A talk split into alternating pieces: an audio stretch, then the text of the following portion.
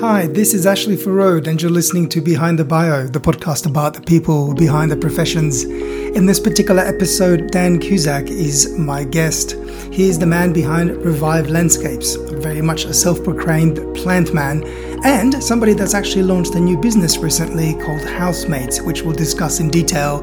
But just think of Uber, but for plants. So, plants to your home. A novel idea, most certainly for us. Now, Dan talks about a whole bunch of things. Clearly, his passion for everything organic and plant and why he got into the industry, but also the interesting switch that he made relatively early on in his career from a completely different scene, which was of music, to this space of landscaping. His passion for nature, agriculture, and all those things, including compost, is most certainly infectious, as I'm sure you'll find out. If you're interested in the world of gardening, landscaping, houseplants, or even small business, then most certainly this is the podcast for you. I'd like to thank the Coordinate Group for being part of this podcast series right from the very beginning and making it all possible. And I hope you enjoy this conversation with Dan Cusack on Behind the Bio.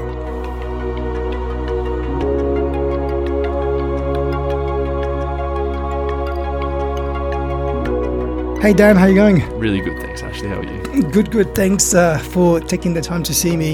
Just as we were walking up the stairs here, we started talking about all the friends we've got in common, which is kind of lovely. Yeah, Canberra, typical Canberra story. And I like how I said, "Hey, you're really great friends with AJ," and you know, you said, "Yeah, we've been friends since I've been like four or something," and I'm like, "I'm glad you said that," and you didn't go, "Oh yeah, I've met him once," Yeah. and then you get that weird situation. so that, that worked out well. Yeah. Um, and apart from that, I think we've got a lot of people in common. Um, and as we were talking, uh, we'll go back to this because I think it's kind of worth for people to know. But we're going to be talking about you essentially owning a business that's all about plants vegetation and that aspect of it. So, in other words, your business.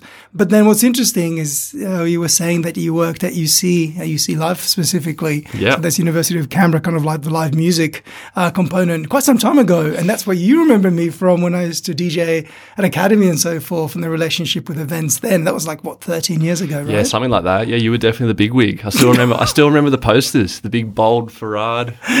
Sorry if I've mispronounced. And that's absolutely fine. Big writing at the top. Yeah, you were definitely um, killing it back then. I remember. And what have I done in my life now? no, still killing it. Is that what you're suggesting? Not at all. Not at all. Yes, I do. I do wake up in the mornings and wonder You're doing too much. what's happened with all of it. Um, so why don't we begin in the business? Most people will know about it, but why don't we talk about that and then we'll kind of go backwards because it is interesting. It seems like to me that in terms of your education and of course the work that you were doing in live music, that had very little to do with what you're doing here, and you made a conscious decision to make a change, which I think is going to be the interesting part to discuss. Yeah. But first, let's talk about where you are in your life right now. Uh, the current business, which is called Housemates. yeah. Like, yeah. how long have you had it for? Well, I guess technically, um, Housemates is kind of a side business at the moment. My main income comes from Revive Landscapes. I'm not sure if you Right. knew that. Well, exactly. That's what I was going Yeah. to say. So, Yeah. would you say housemates is the bigger focus? No, well, uh, equal. It's, it's tricky.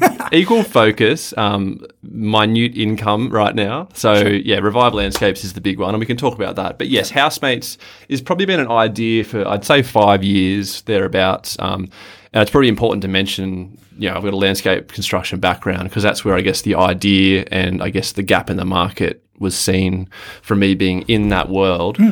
Um, and then I saw a gap in the market to deliver plants to people because that's how we receive them as landscapers. And I just felt like, how good would it be if everyone can access this service? Because it just it can be a pain to have to you know go to the nursery or Bunnings and load up with plants, especially if you're not really sure what you're after.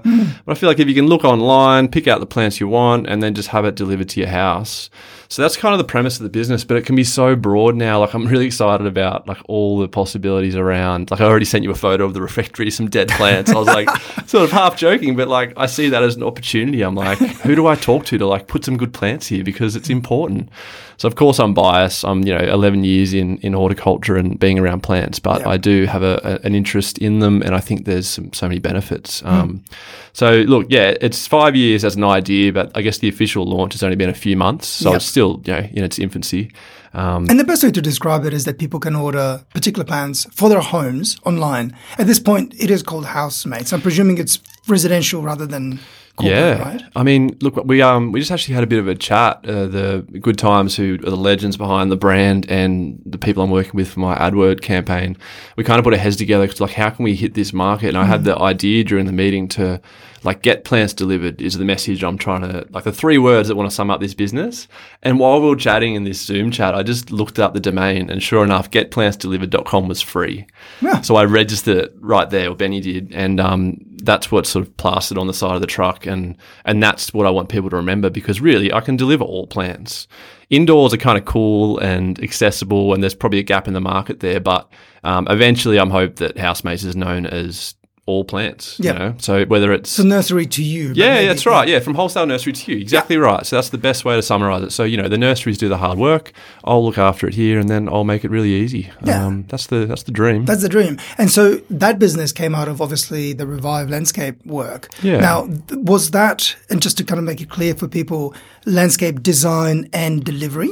Uh, so my focus is landscape construction. So yeah, interesting Okay. you bring that up. Actually, so I yeah I definitely work with landscape architects, landscape designers. I think there's a massive um, strength and, and skill they bring, and we complement each other. So you know they, they study university and they do their thing, and, and we study our TAFE and get hands on and, and do the grunt work, and it's a really good you know mutual mutual beneficial. So it's, it's like the builder to the architect. It, it's hundred percent the builder to the architect. So, but do clients reach to you direct, or if, or do you always need a?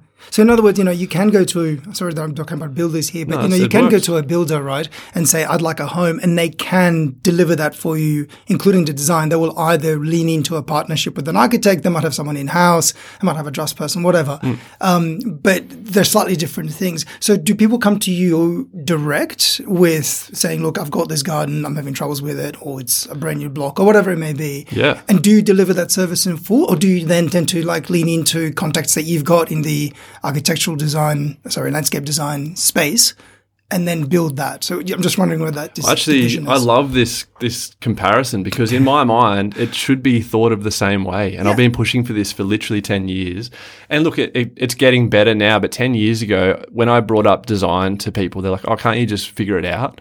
And I'd be like, "Well, look, we can try and do something." But these guys actually like you know they study this and it's a skill and a mindset and and we need to respect that and actually pay them for their time. Yeah. so let's get them around here for a consult. Yes they'll charge you. Of course they will. They're a professional and then you'll pay for the fees but then we'll get a great result. So it's literally i think of it as the exact same. So to answer your question um, i work with different landscape architects and designers. There's a couple that i work with with a lot but essentially if a client comes directly to me and i think they need a design i'll sort of push them through. I'll recommend that they go and talk to a, Yeah. an architect and vice versa. You know, if, if the clients go directly to the architect, they'll generally recommend three uh, construction companies that can build the garden. So, like I say, I think it's it's it's pretty much the same, and I think the mindset. It's either changing or I'm just getting sort of better customers, but it feel like more people are actually understanding that and respecting the fact that they are going to have to invest a bit of money, but get a much better result. Um, so yeah, that's probably how Hmm. I I think maybe explain the it. confusion also comes from you know this notion of landscaping. Generally, the idea that you know you've got some kind of a garden and you, d- you need advice to make it better, or some part of it needs fixing, like I don't know, the lawn's gone, Yep. and so you want new soil and whatever else. And I kind of think people automatically assume that okay, I'll just reach out to a landscaper, right? But I guess maybe what we're talking about here is something that's just a little bit higher than that, and, and I'm sure you could just do grass component if you needed to, but really we're talking about greater changes. You know, should there be a retaining wall? What kind of plantation would you have to kind of cover this particular fencing? How long will that grow? How will that live through winter? I, I guess you're giving much broader, almost strategic like Yeah. advice rather than just simple solutions for your garden. And it's the bigger picture stuff too. So I mean, yeah, like eleven years I've been doing this. So in the early years, I was doing literally anything from pulling weeds to replacing lawn to putting in drip lines. But I always wanted to be doing the bigger stuff. So I kind of like I said, I continually push this design because that does give you the bigger work, which is much more challenging, satisfying, rewarding, but also to be honest, from a business perspective, you can sort of settle into a project for three or four weeks, which is probably a typical time frame, or even six to eight weeks for a big project, instead of running around trying to do a four-hour job here, a one-day job there. So yeah, that's we're really lucky now to be in a position where we're pretty much doing these back-to-back bigger projects that have fantastic designs. Clients are understanding that we're going to be there for a while, and um, we really get to you know transform the space, and I get a lot of joy out of that. That's awesome. Mm. I mean, it's maybe um, I don't know how true this really is, but there's a couple of homes around where we live, and you know we've seen them go up over the period, and um, some of them were knocked down and rebuilt, some of them were just being redone. Mm. But what we've noticed is, you know, people, and rightfully so, leave the garden till the end, just because otherwise they'll get trampled and stuff. Mm. Yeah. And the the nice thing is, they take their time and they obviously pull their money together, and probably the right timing of the year to do this. And then they put these gardens in, and you can really tell the difference of the gardens that have been thought through, that look good from inception. Like even though the, the plants are tiny and all the rest of it, but it already looks great. And then, you know, as we're walking past them month and month and end, years go past, you can see how the plan of that has actually worked really well. And it's not that some things die because no longer do they have sun, but quite on the contrary, they work together. You can tell that whoever's thought about that has thought about it very well from a design perspective, but also all the intricacies of the vegetation and also the fact that somebody's come and done it in such a professional way that the plants actually love where they are and they get the right amount of water. Um, so I'm presuming what you're leaning into is, is those kind of solutions. Hundred percent, yeah. Like there's actually a lot in in landscaping, and I, I think I hope that the um, I don't know. I feel like, and, and maybe this is just me, but I think there was a bit of a um, a misconception that landscapers are just gardeners or whatever. Yeah. And I think that's probably the worst thing you can say to a, a landscaper. No, no offense to gardeners. I'm a gardener. that is huge. That's just a, just a Mondays that yeah, I think it's it's landscape construction. There's a lot around you know, a healthy soil profile, around um, implementing a, a successful irrigation system, getting healthy plants, getting the correct plants, building the structures that are going to last, um, working in the elements. Like it's it's it's really cool, and I'm not trying to like oversell it, but that's I think the appeal for me as well because it's so challenging and diverse, and I'm not really someone that sits still very well. In fact, I'm like fiddling around over here right now, right? Yeah. But um, but yeah, like it- it's it never gets boring. It's never boring. There is so much to learn, and um, it's really diverse. So yeah, it's it's really it's a fun thing to learn, but it's a hard thing to sell because at the end of the day, it's it's essentially a luxury item. I mean, people want to focus on their kitchens and their bathrooms and drop a hundred grand there, but but when you say it's a hundred thousand dollars to do your five hundred square meters around your house, they might flinch and be like, oh. Yeah, it's interesting though. I think that there is most certainly a change with that too. And just like you're saying, there's a change from the idea of landscapers being gardeners, like in the you know very generic sense, Mm. to, to also very, becoming very specialized in design and construction and what have you. yeah, I, I think this idea of the value of good gardens or appealing gardens or functional gardens, actually all of the above, yeah, uh, has really kind of sunk in. I, I, mostly because people know that homes with great gardens sell for a lot more. There is a value that we as human beings attach to to gardens that look good. Yeah. um, and it's it's the dressing of the home, you know, and everything else. And I think the other aspect to it is, in terms of communities of different suburbs in Canberra, it's got a bit of a contagious effect. So, you know, if on a street everybody's just like, nah, weeds, Absolutely, noticed then this. everybody's, nah, weeds, what? But then what happens is a couple of people start kind of doing something with their garden.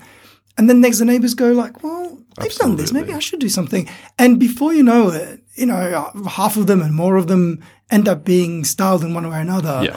And there is this kind of community pride in the presence of the homes and the street.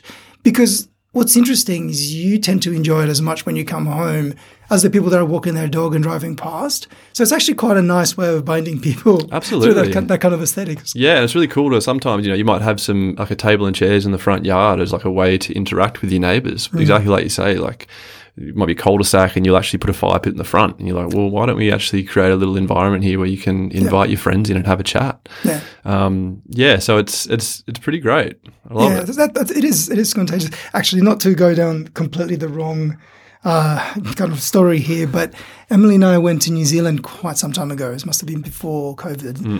and we were in a place called Arrowtown. Um, Heard of it? yeah. Just outside of Queenstown, I think? Correct, that's Yeah. it. Now, it's just a very quaint village. But the thing that caught us about it, everything had its purpose and it wasn't sameish. It was most certainly done to regulations in terms of roof heights, colors. It just all beautifully worked. And every single garden was really nicely done. All trees were perfect in terms of the placement. And then we realized they've got exceptionally strict regulations when we looked it up. But I think it goes back to this idea that uh, I, I think when you look at other people's efforts, you tend to eventually think maybe I should do the same thing, and it's actually quite nice. And yes, you can spend a hundred thousand, but you can also spend less. Mm. That's and you can right. Make little changes too. Yeah, sometimes it doesn't take much. Like my my pet hates. Uh, sorry to anyone listening. Red tan bark and um, so that dyed tan bark. I, I'd struggle with that, and just pebbles as like a to cover large areas. Like there's there's things you can do. Like there's ground covers. There's you know a few trees. Some trees aren't expensive, and um, you know a bit of thought and care, and you can create a, a blank space into something really nice. But yeah, I'm I'm lucky enough to work with some really skilled architects. But you can certainly look things up online. Like we can learn anything online these days, and um, just ask around or visit nurseries and, and definitely do it yourself. I'm definitely aware that, as I said, it is a luxury item. But I guess for me, the clients that I try and get to a like an ideal client for me is probably knockdown rebuild that has gone, you know, saved their money or got the equity and they've gone, all right, we're going to try and factor in this much for the landscaping. And even better if they're actually talking to the builder early, like mm. way, way before they need us, and they can actually like we can then talk to the builder and and work out where the site needs to be cut and stuff like that to make sure that we're not wasting money on excavation and blah blah blah. But yeah, so there's definitely spectrums, but anyone can, you know, you can you can build a, a veggie patch out of something you've got laying around in your shed ah. and a few bags of potty mix, ah. like, It's- it's and that you know to sort of I guess if I yeah that pretty segues back to housemates as far as that's what I want to do. Like I mm. actually now want to take the skills and knowledge and I guess the passion that I have and try and educate and hopefully inspire like anyone to just get into it, whether they've got a balcony or indoors or they're renting or buying. Um, there's just a little bug in here, which is quite funny. People can't see this, but you're constantly waving your hands around. It's the irony because really- I, just, I it really brought a- likes you, too. I brought a beautiful plant in here for Ashley, and there's, I brought a couple of bugs in, so we wanted to spray that. And all of them have just gone to you. Yeah, that's it- all right. They love me. Yeah. Um, so yeah, like I, I, I really am like genuinely excited Hmm. for where the next few years can go for me personally and the business and hopefully the people at Canberra to, um, yeah, get them hopefully excited about about plants again. And um, this, yeah, as I said, the, the spectrum for that is huge. And I've got some other ideas. I'd love to actually build a bit of an urban farm somewhere in Canberra. Um, I'm just applied for a grant yesterday Oh, nice. and I basically want to try and in a public space somewhere where we can have um, you know accessible vegetables growing and for people to get their hands dirty and see really how easy it is and, and how encouraging it can be to grow your own but yeah I won't, there's there's a thousand different ways I feel like this business could go but I do need to yeah knock it all down at some point Yeah. How many people do you have working for you? it's just me Ashley and my mum and my auntie give me a hand Oh, for on. for housemates Yeah, yeah, yeah. Mum doesn't help me with housemates. And then with Revive, I've got an awesome team of three guys. Oh, three guys, okay. Yeah, so Gav, Shane, and Troy. And, you know, Gav's been with me for nine years. Funnily enough, he actually used to be the head chef over at the refectory. Oh, And um, I met him through here, and now he works for me. So Yeah, that's a yeah. really cool story. And then um, Shane has been with me about six or seven, and then Troy a couple of years. And they're awesome. Like, that's the reason why I have this freedom to pursue, you know, new business ideas and stuff like that. As long as you don't dump too many on top of each other. But yeah, yeah, that's right. Absolutely. because you seem like somebody that you know is just on the go. But I definitely that's, am. that's fantastic. By the way, with the whole houseplants thing, I, I'm sure that you noticed there was a bit of a revival with houseplants that happened exactly post COVID, right? 'Cause Yes. people had time to to be around their homes more. Um, you know, the whole plant goddess thing came out and all the rest of it, and also the death of. Well, I shouldn't say the death of, but most certainly a reduction in the appeal of fake plants as well. Because you know, if you go back, so then then going another two years in the other direction, like fake plants were quite a big thing. You brought know? up a bit of a sore spot with me. Uh, well, I mean, I was going to ask you the really dumb question. What do plastic you think of plastic plants? I think it doesn't sit well. I mean, even synthetic grass, I've had a hard time with over the years. It's Yeah. just if we go there, like it's plastic, it heats up the ground, and the same thing with plastic plants. Like it's just, I was just in the refectory having lunch, and yeah, having that plastic around there, I think people can tell. I feel like they I just did a cafe fit out actually for 54 Benjamin, and I loved hearing um, the client say, you know, I could do plastic plants here, but I know it's a bit quiche, and like I'm not going to Yep. do that. I want to spend money on real plants. He's like, people can tell the difference, and you can feel the difference. Hmm. So I understand it's cheaper. You just stick it on a shelf. You don't worry about it. But I think that takes away from why plants are so great. Like they actually force you to slow down. They force you to think about something. They might die. It doesn't matter. You get another one. Um, you get to see them grow and change. Like a living sculpture. So how do I feel about plastic plants? I mean, yeah, it's it's I think you've said enough. yeah, it's, it's tricky. I mean, it just it doesn't sit Could well. you could you not argue that plastic plants are a gateway drug to real plants? Um, I would argue that indoor plants are the gateway drug to outdoor plants. That too. Yeah. See what I mean? I've actually said that line to Rosalie before, so you got that marketing brain. So. Ah, I know, I know. Ro- Rosalie and I see eye to eye. there you go. Um, I mean, no, the, the reason that I say that is I, I think, you know, maybe that the whole thing with plastic plants was that people want what is a real plant, but for some reason, too difficult, uh, bad conditions, don't know, don't have the ability of, say, the business that you Yeah. have where it can get delivered, and they just go too hard. I'll j- just gem this here, but I love greenery. And maybe all jokes aside, you know, being a gateway drug or not, the truth is that if that could be a real plant and didn't require that much more effort, I'm pretty sure that everybody that has a flake one would say, "I'd love a real one." I hope you're right, Ashley, because that is why I'm here. Like that's Yeah. to, to be completely honest. Like the plants that I want to sell, I, I'm tried and tested because I neglect my plants. I'm too busy. My plants don't get watered as often as they should. Um, I've got friends that use apps that tell them what days to water, and they'll rotate them and mist them and spray them. And you know, I brought a plant to you that's got a bug on it. So you know, that's, I don't. They're not. They're not as precious as we think, and I think that's the message I'm trying to get across. And it's going to be hard, to be honest. Like I'm up for a real challenge here, and how I do that. I think it's going to take a lot of, um, a lot of marketing, a lot of sort of awkward face to camera videos for me. Sorry, Mm. let's, let's think about it this way. So you know, if you purchase um, flowers, right, for someone Yeah. as a gift. Now, flowers are. I mean, I don't know. I'm sure there's several ones that are quite cheap. Emily's going to be laughing this bit, but anyway. But if you like a good, good, probably about fifty bucks, right? Yeah, I'd say get. Now, uh, house plants, I would say, you know, around fifty dollars. There's plenty of different house plants you Yeah, can get at different sizes. There's Yeah. there's all sort of things you can get at Yeah. that cost. W- what maybe is required is that we think, you know, I, flowers will only last for I don't know a week and a bit if you're lucky. Yeah. Um, maybe I'm wrong. There's some that'll last longer. Yeah. But ne- never, they're, they're probably for that period of time, right? Yeah, And yet, if you spend the same amount of money on a plant, you're likely to get, even if you're really bad at it, at least a couple of months, right? Yeah, I mean, I so love- there is maybe that change in the mindset, and I mean, Yeah. maybe I should start buying plants for Emily rather than flowers. why I- have both? I'm sure she'd appreciate both. Okay, that's not. I'm gonna have to edit that bit out. But seriously, like my house has got a lot of um, um yeah, a lot of flowers, a lot of plants because I love both. Um, Yeah. I think the appreciation of flowers, though, actually, you could argue is probably because they only last a week and a half. Like Hmm. if you actually appreciate the fact that you have something there that is in color and bloom, and you know it's not going to be there forever. Sure.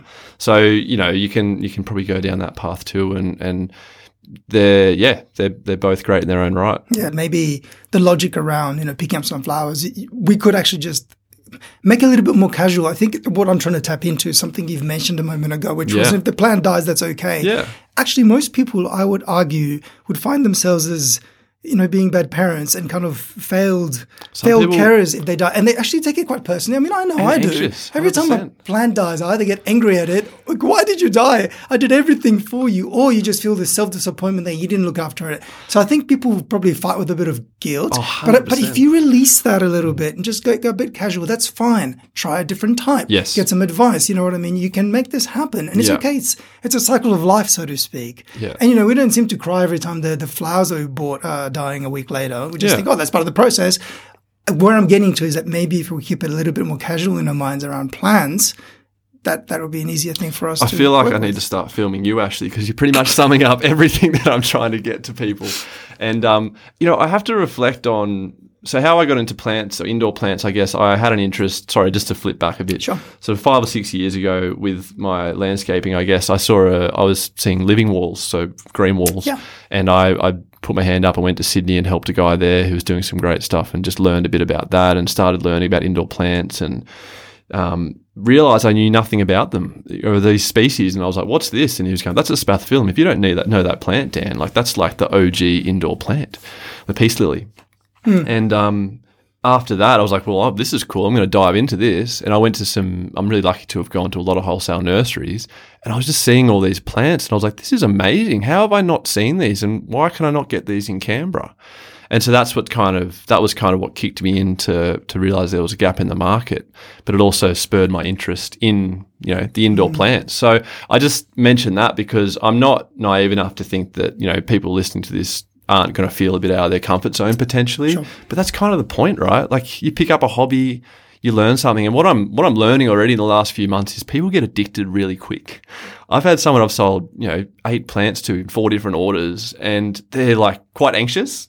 Wow, talking about a gateway drug, that joke worked, 100%. worked really well. and then um, but but they're loving it. You know, it, it's giving them purpose, and they're now like caring for their colleagues' plants at work, and so like I think, and that's really cool for me to see. Like even my own mum, like I gifted her some plants, and now I go there and it's full of plants. Like she just buys plants either from me or elsewhere, and um, yeah, so she's enjoying that. So, you know, when I witness stuff like that, I'm like, yeah, like this is not just me. Like, I think there's, it's innate in us to want to be around a bit of greenery. And from a personal perspective, I'm like, what a great way to spend my time, like giving people plants. Yeah, definitely. Pretty cool.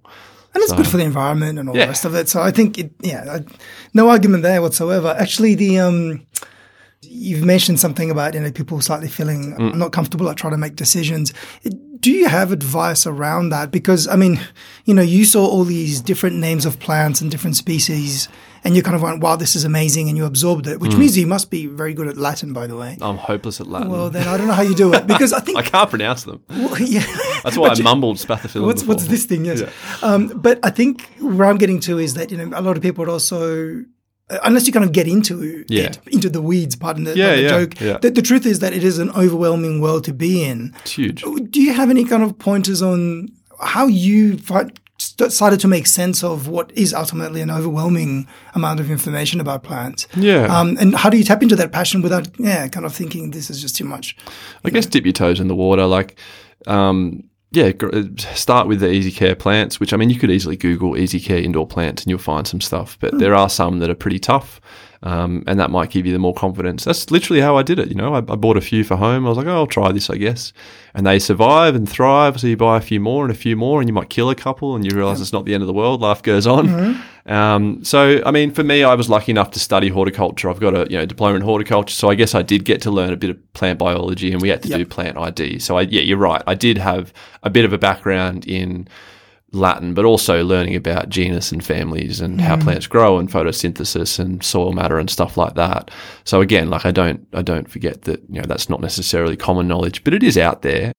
I mean, there's a million podcasts, right? So there's Sure. there's podcasts. There's a book I'm reading right now, which is a bit nerdy, but it's about soil. Um, I mean, I think it's it's all about what you're into, right? Like, it's not going to be for everyone, but some people might love it. Um, but there's just so much information out there now, and I mean, even with the housemates website, I'm trying to make sure that with every plant, I am listing what that plant needs, so people can buy it, feeling confident that they have a spot for it, um, they can look after it, and you know, they're not. I'm not selling plants that are super hard because I have to look after them before I sell them. Sure. So I'm trying to test out you know species that are pretty tough. And um, Canberra climate's quite tricky, indoor and out. You know, we have a lot of heating and aircon, so the air quality changes quite a super lot. cold and super hot. Yeah. yeah. So I'm trying to choose species that people can feel quite confident with. Um, and yeah, so I don't know if that that's probably it's up to people's interest levels, I guess, just like everything, right? I mean, maybe the way to do it, if you find it overwhelming, is just pick a good article out of somewhere that gives Yeah. you the basics. Yep. And then literally just go for the easiest stuff and what appeals to you, I guess, aesthetically, but then just find out the conditions are okay for where you'd like to have the plant in your home. Yep.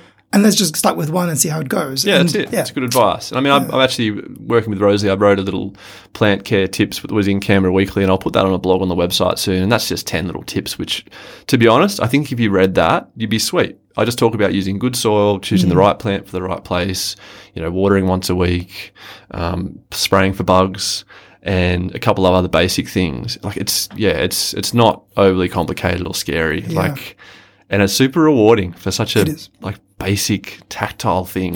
It is. It is. And I think, you know, one thing that you'll find comforting, I'm sure, is that, you know, the older people get, when you get into your midlives in your 30s, 40s, whatever, most people actually who've never been into plants and gardening, thought it was a complete waste of time, end up gravitating, like we as human beings tend to gravitate to it.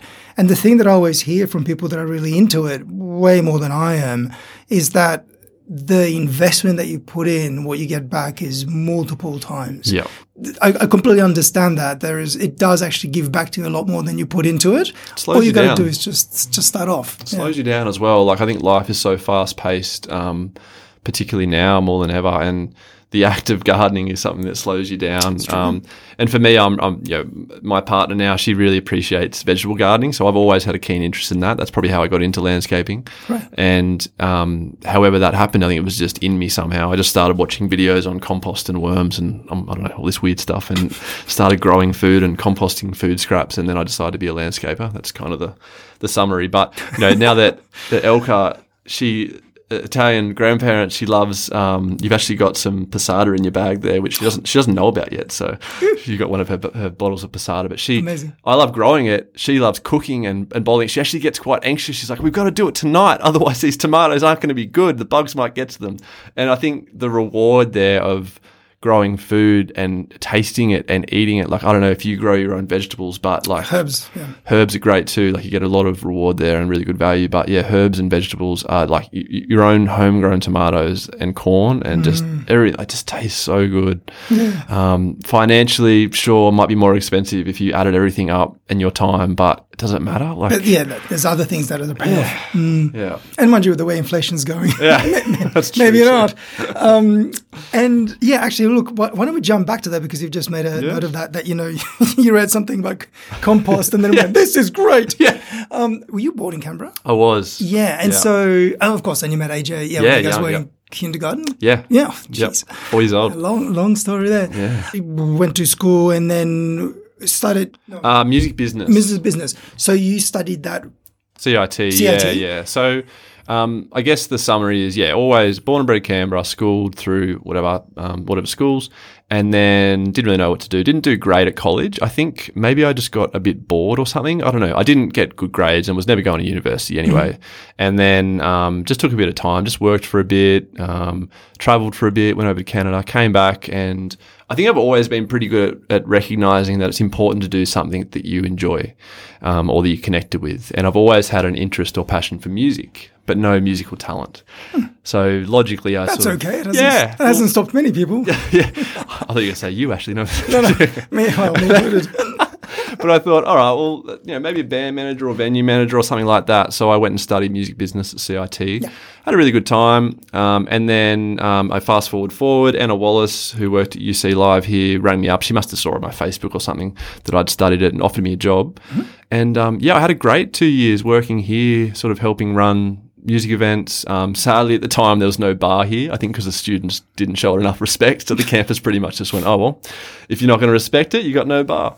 Um, so we had gigs in the refectory, including Dizzee Rascal, which was pretty awesome. And I helped out with um, Stonefest and a couple of Groovin the Moos. So that was a great experience. And there's plenty of good stories from that. But um, as I mentioned to you before we sort of went on air, I, I kind of learned pretty quick that it was a bit of a dog eat dog world, for like lack of a better way to say that. I just, I don't know, we were, we were kind of around some pretty big wigs, um, and I was just observing the kind of personalities and the industry over that couple of years, and it just didn't really gel with me. Um, and it was a massive eye opener, and I definitely am very happy for the experience. And look, to be honest, I'd love to revisit it one day in some way, whether it was my own plant shop that played live music or something. I've definitely thought about that, or whether I had a few acres and we held a music festival. We're also talking about how that's not easy. Um, but yeah, it, I still have a passion for music, and I seem to be drawn to the thrill of you know running an event. Or I'm sure you can probably attest to that as well. Yeah, it's kind of a bit of an sure. adrenaline I'm rush. sure is, especially when it comes together, yeah. Absolutely. And then just seeing, you know, a thousand people in one room Mm. having the best time ever, or, you know, 15,000, whatever it is for Groovin the Moo. Like there's a real satisfaction there and a real sense of purpose. Um, but yes, that was kind of that. And then um, I guess I jumped out of that because I realized it wasn't really going anywhere and I probably needed to think about my career. Hmm.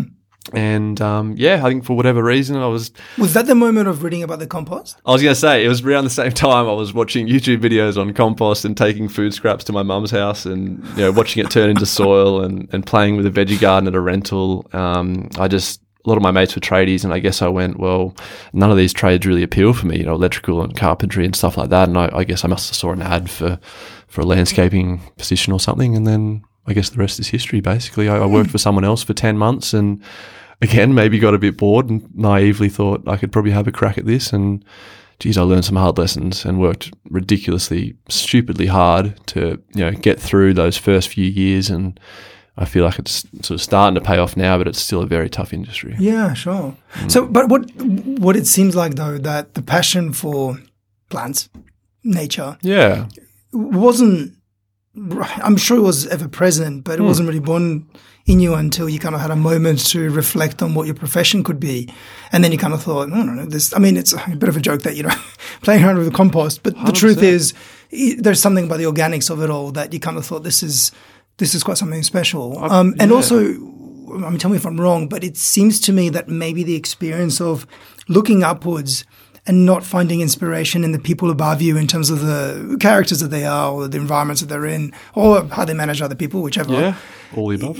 Maybe you kind of went, well, the only way I can fix that is by trying to be better about working for myself and then being a leader to other people, you know? Always very observant, Ashley. Thank you.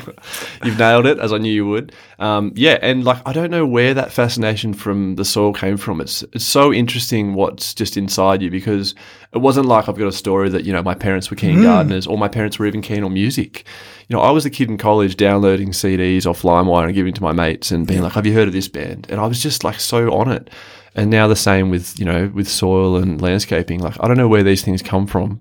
Um, but yeah, that's that's it. And you, yeah, as I said, you nailed it. Like I guess um, I think I'm pretty good at just if I'm not enjoying an environment, I just I try not to settle there and I try and find a way out of it. And I I like to think that what I'm doing now with my business and the respect that I and the freedom I show my staff is what I wish I had. I guess.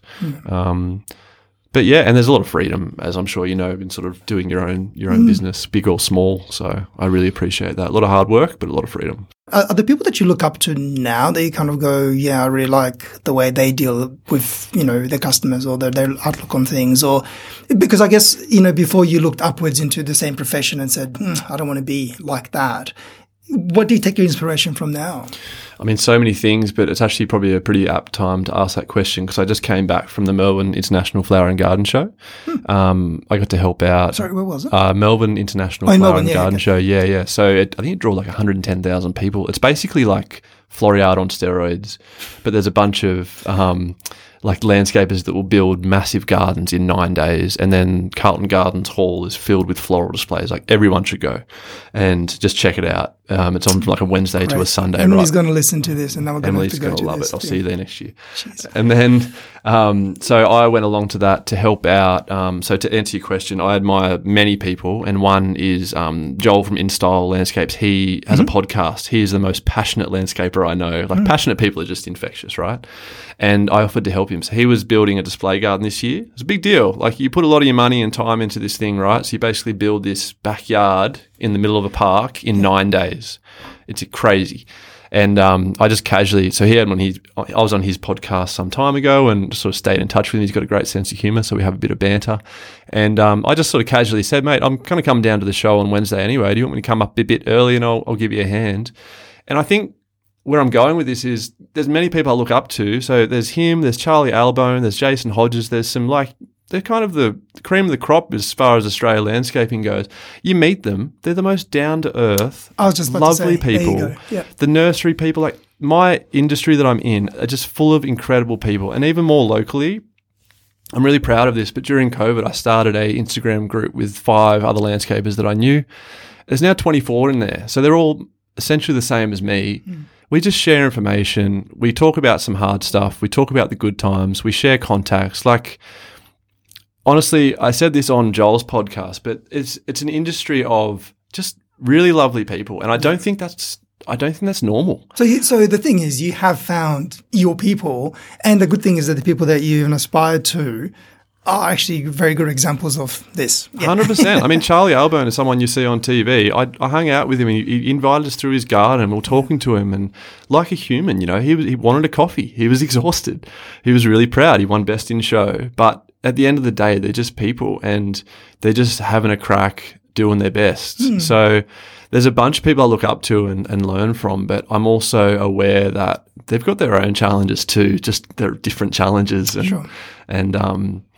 Yeah, so if that answers your question. It sure does. yeah. And talking about challenges, by the way, and you don't have to give me an exact you know example, but I'm just wondering what is the hardest part of the work. I mean, you know, in business, a lot of people say the hardest bit is making sure you've got the right customers coming in, or uh, fulfilling the amount of you know pressure that we've got uh, from customers for a particular product. Or they might talk about you know not being able to get the right stuff around you. But what is it for you? Like, what is the hardest part of it?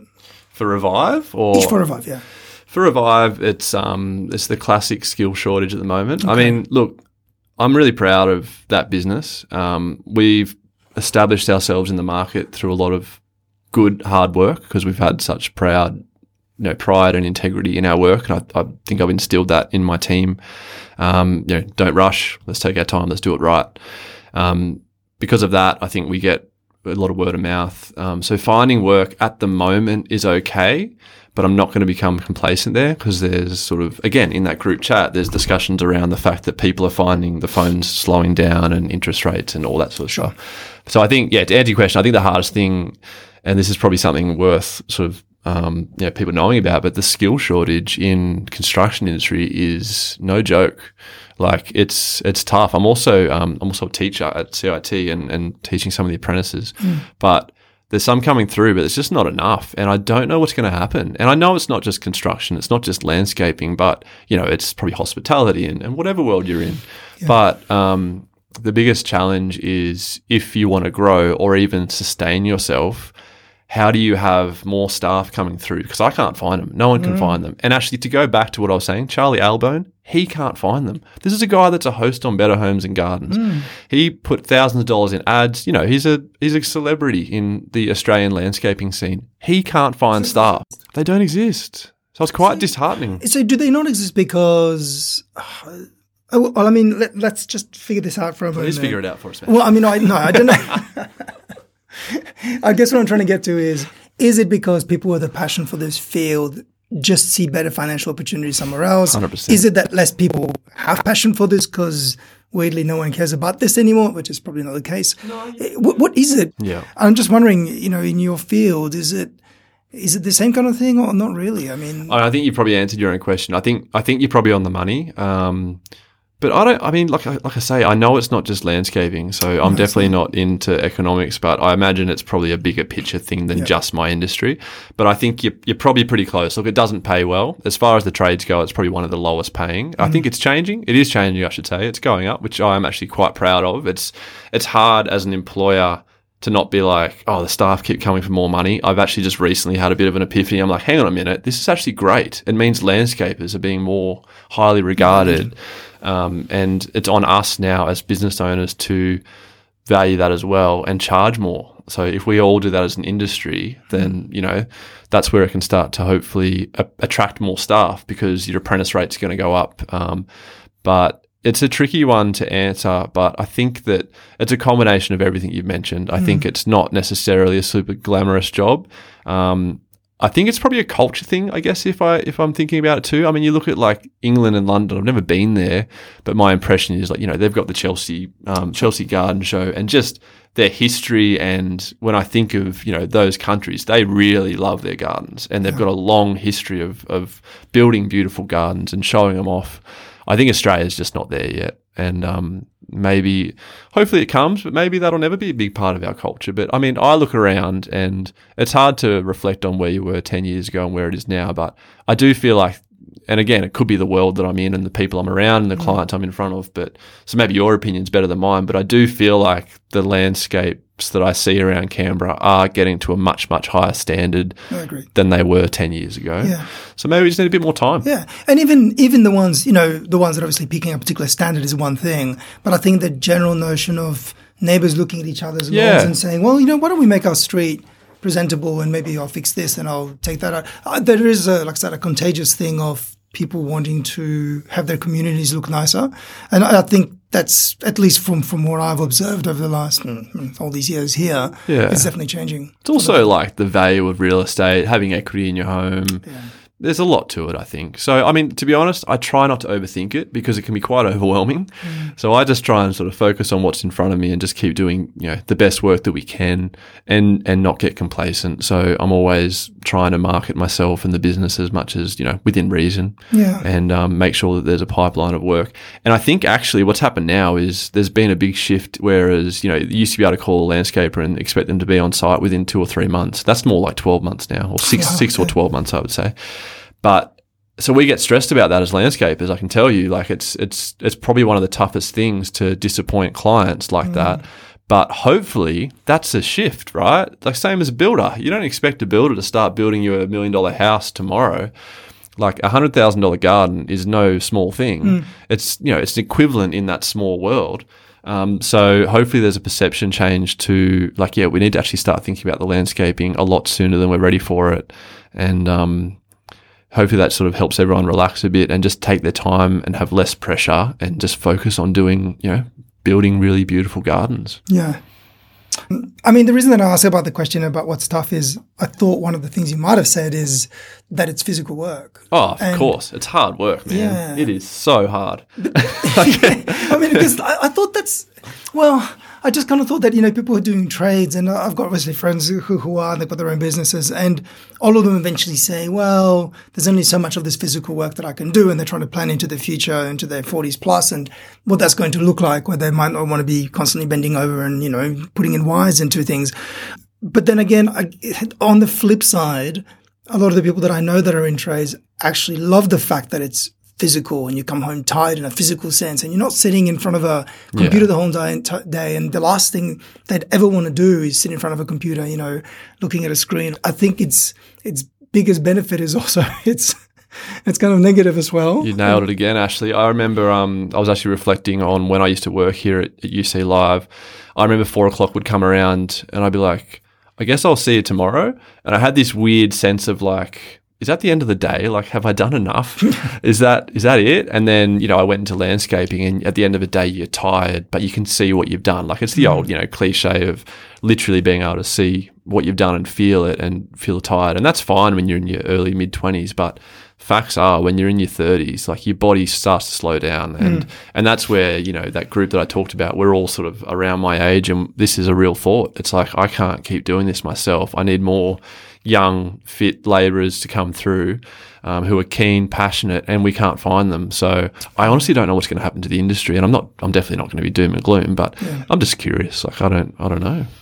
We'll see. I mean, the, the the interesting thing is that what drives it is, and like we were saying, there's an appreciation of moving away from plastic plants. And as far as I know, I've not seen any um, plastic gardens outside. no Maybe well I mean synthetic grass is plastic Oh, that true, true. But I mean, people then tend to put that in the front, right? Oh, depends what suburb you're in Okay, okay. oh, oh, actually, yeah, there is one. I'm not going to name them There is one in our suburb that I know because every time I look at it, I'm like, why is that grass so? Oh wait, you know, and it's constantly perfect. yes But but um. But anyway, what I'm trying to get at is Yeah. there's clearly an appreciation for it, and we as humans tend to gravitate towards it. Therefore, there's always going to be a value Yeah. that people place on this. I mean, go for a hike. If you don't feel something, if you go for a hike at Tidbinbilla or something, like, you know, I think I think it's again it's it's innate in us humans to want to connect to nature and, Hmm. and to want to be around that. So Well, that creates demand, and demand creates resource. If we're talking about economics here, Yeah. So you could think that yes, whatever's happening that's slightly out of balance at the moment,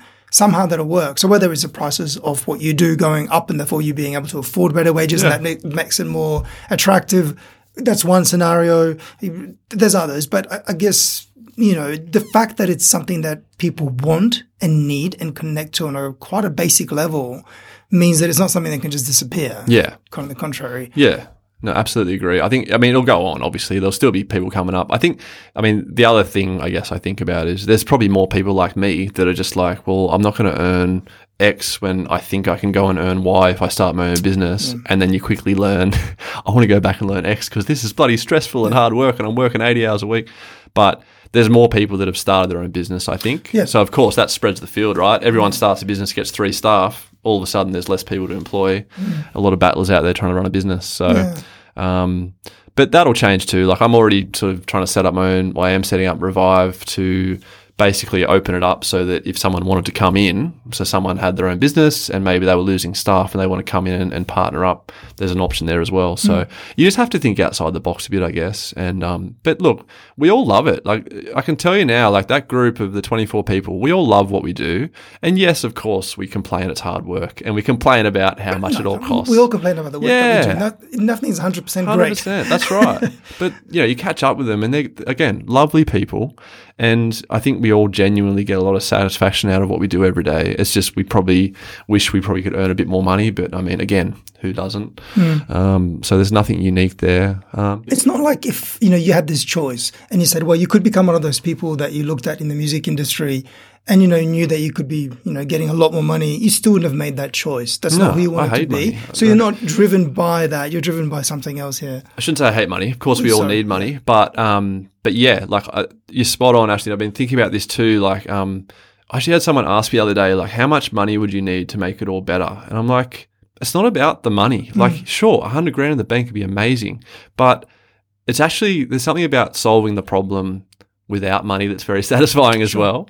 Um, so yeah, you're right. Like I, I wasn't drawn to landscaping with the idea that I'd be on a hundred grand in three years.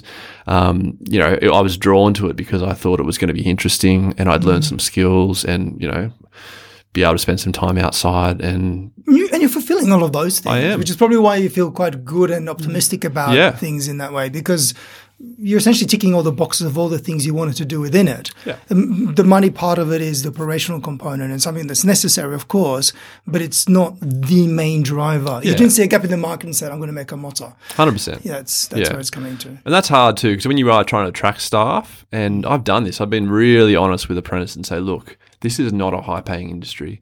It's really difficult to, you're going to work the hardest you've ever worked in your life, but I'm going to pay you 20 bucks an hour, you know, like, are you sure you're ready for this? So I am, you know, I'm good at being honest with people because I don't want to talk to them in two years when they're going, Dan, I'm struggling to pay rent. I say, look, I'm sorry, man. Like I told you, Yeah. you know, I tried to have this conversation with you. Like it's just, it is what it is. I can't, I, you know, we're competing with with the industry, and this is what the industry pays.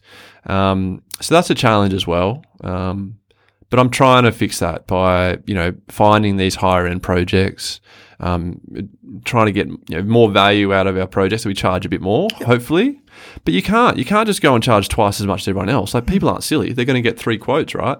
Um, so I'm forever trying to find that sweet spot where you're you know making enough money to run a business where you can look after your staff, you can look after yourself, um, and hopefully that keeps going up. But it's it's pretty challenging, man. It's it's pretty challenging, but it's um it's a good challenge to try and solve. Let's think about it that way too. That you know th- we're talking about the change in Canberra, which I, I agree with you. I think even somewhat objectively, people can tell that that suburbs are you know got some pride in their community appearance and so on.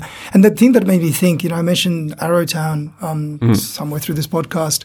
The other thing that popped into my head um, is Bowral. Oh yeah, So what's interesting about that place is, I think, and tell me if I'm wrong, but what makes it interesting is that apart from natives, they've got a lot of European-based trees are there. The gardens are very well manicured, and all the rest of it. In fact, I, I think the appeal of that is because it's quite stylized in a particular sense. Um, there's space there too. Actually, I think it's probably what appeals. Like it's not so cramped. Like when you get out of Canberra and you realise that we're putting these massive homes on these tiny blocks. It's a very different approach, right? My point to this that if it wasn't for all that planning and all that effort, Yeah. and if Bowral was just standard bush, Yeah. right, it would lose most of its appeal. I would actually say, right? yeah, hundred percent. It became a bit of a hub for the vintage and the quirky and whatever else. A because of where it is, but two, most certainly because of what people have decided that would consciously this place is going to look like. And I don't know whether they had a town meeting and said that's what we're going to do. I have no idea on the history. Probably just the capitalist economy we live in. It's probably But, but something's happening that was obviously proactive to make it look the way it does. Uh, where I'm getting to is that the community there has found an investment into uh, landscaping that essentially has paid off very well. Yeah. Now, I'm not suggesting that all of Canberra should do the same thing, but the pride in what we do, and there could be very different gardens, could most certainly kind of give that to us as well. Hundred percent. So, uh, It's probably also like I touched on with the plants. Like it's for it's for some people, it's not for others. Like there's still people who just want concrete, and you know they don't they don't care about plants. They, don't, they just see it as a burden that they have to look after and feel guilty when it has weeds. And I get that too. I do. Like my garden needs a lot of work, um, but I think, yeah, like to answer, I think, I mean, Bowral is probably somewhere that over the years, yeah, there's probably some history there and hopefully a bit of planning. But maybe it's just what you touched on before about like one person did their home really well, turned it into a B and B, hmm. and someone else went, oh, they've actually invested in their garden. Or maybe it's just the fact that there's more agriculturally, you know, knowledgeable people around that area, Sure. some great nurseries, you know, people growing wine, and they've gone, well, let's combine all our skills hmm. and let's up the level here for Bowral. Or like, I don't know, that's a good point. But and with your point on the suburbs too, I think they probably attract a certain people. Like the new suburbs, people want to be in the you know seven bedroom home Sure. that's huge on a small block to have their friends around entertained. That's for one people. Other people that want to, like me, want to have a hundred square meter home and a big garden. Like they're going to live in the old suburbs and go, I'm going to put a shed here and I'm going to, you know, have some hobbies and have a deck to have my friends around and have a smaller house and a bigger garden to grow veggies. Hmm. So I guess, you know, people that want to live in Watson, Ainslie, you know, nice places that are sort of flat with beautiful gardens, they'll live there and accept that they got to pay a premium. People that are happy to live in a, an apartment or a townhouse might go to a different suburb. Um, but yeah, I don't know. It is it is quite interesting, isn't it? There's definitely a bit of psychology behind all of that, and um, There is. I, and I guess where I was getting to is that if Arrowtown was a very conscious decision and Yeah. a highly regulated one, um, if Bowral is maybe less so, somewhat organic, but also maybe then proactively joined by lots of people who go, let's let's start ma- making it go down this direction because it gives us visitation and tourism or what have you. Hmm.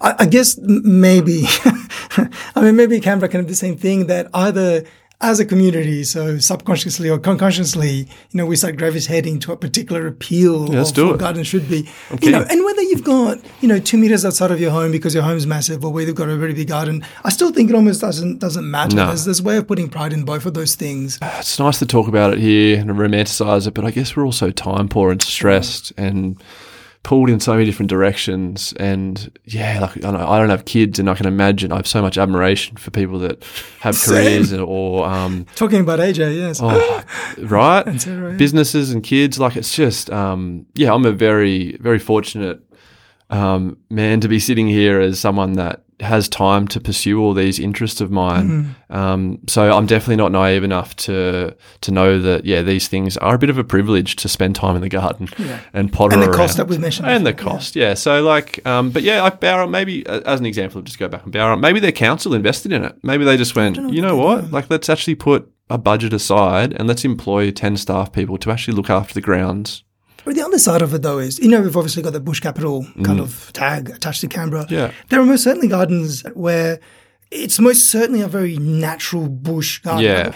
But what's interesting is that the people that are there are helping that garden have shape and a structure and a growth. So they don't they don't seem to be planting anything in, but they look after it in such a way that there is this quite a beautiful order to it. Mm. And I'm thinking that's actually quite clever because they've not invested in purchasing these plants and so on. They've invested in the knowledge and how to make it look its best Yeah, and thrive. Nothing's dead in there. And I, I thought that was actually quite, there's probably a lot of potential for that here too. Yeah, well, natives do really well in Canberra because of our quite tricky climate. So, um, yeah, I love seeing a, a native garden, and it's actually a really smart choice because you know we go from forty degree days, sorry, forty degrees days to minus five. so, like, we need to find plants. I always get In the same day and night. Yeah, I always get jealous when I go to like Sydney or Brisbane. I just like my jaws just open. I'm like, how are they growing that there? And like everything's just so lush and growing. Mm. Whereas in Canberra, it's it's a pretty tough climate to garden Super hard. super hard. So yeah, like it's um, so the natives work quite well here. So yeah, to your point, like I think um, people do that either deliberately or they find a way to embrace it and, and just look at. That's actually a really good way to look at gardening. See what's working around you and incorporate that in your own gardens. Whether it's walk for it down the street and have a look at what's working in people's front yard, or literally what's happening when you're on a hike or yeah, out in the reserve or whatever it is. you know, what's flourishing, Yeah. how that's working. Yeah. yeah, yeah, Yeah, Take some sure. photos and ask friends, or go to a nursery and say, "What plant's this? I want to get ten for my front yard," and pop them in. And At least you know that the likelihood of them actually Yeah. enjoying being there is quite high. Yeah. And then just know how to look after them during that particular time. And that'll be less of an investment than, than trying to completely change your garden Yeah. from scratch. Yeah, so I Um, guess like the indoor stuff, the outdoor stuff, you can kind of ease your way into as well, right? Like everyone's probably got a bare patch in their garden. They could go to a nursery and, or hit me up and I can give you some plants. But there's so many ways you can easily pick up some plants and put them in the garden, um, and just yeah, hopefully start to fall in love with gardening a bit. I guess. nice. Well, look, um, let's do it this way. I, I, think people should probably keep in touch with, obviously, your business just because that's going to keep on growing. And ultimately, you said that within some time, you might look to extend it a little bit beyond house plants in itself. So that's that's kind of worthwhile. Um, and obviously, in terms of Revive, people can lean into you as well for advice and and all the rest of it. Um, so yeah, look, it might be 12 months that they could get you in, but who knows? Yeah. Who knows? You know, reach change. out. So they definitely reach out to you. But no, thanks, thanks for the, for the story. I mean, I knew that all of this must have come out of a form of passion more than anything else. So yeah. I guess this conversation just solidified that. Yeah. But I love the fact that you also changed your, your career, so to speak, based on who you want to be as a reflection from other people. Yeah. I think it's a nice way of doing it. Yeah. Yeah, I think so. Yeah. So now you can be a beacon of hope to other young people They want to be more like you. See oh, how this ah, works? That's a lot of pressure, but I'll try my best. it's a circle of life. Beautiful. Thanks thank, for the chat. Thank you, Ashley. Appreciate it.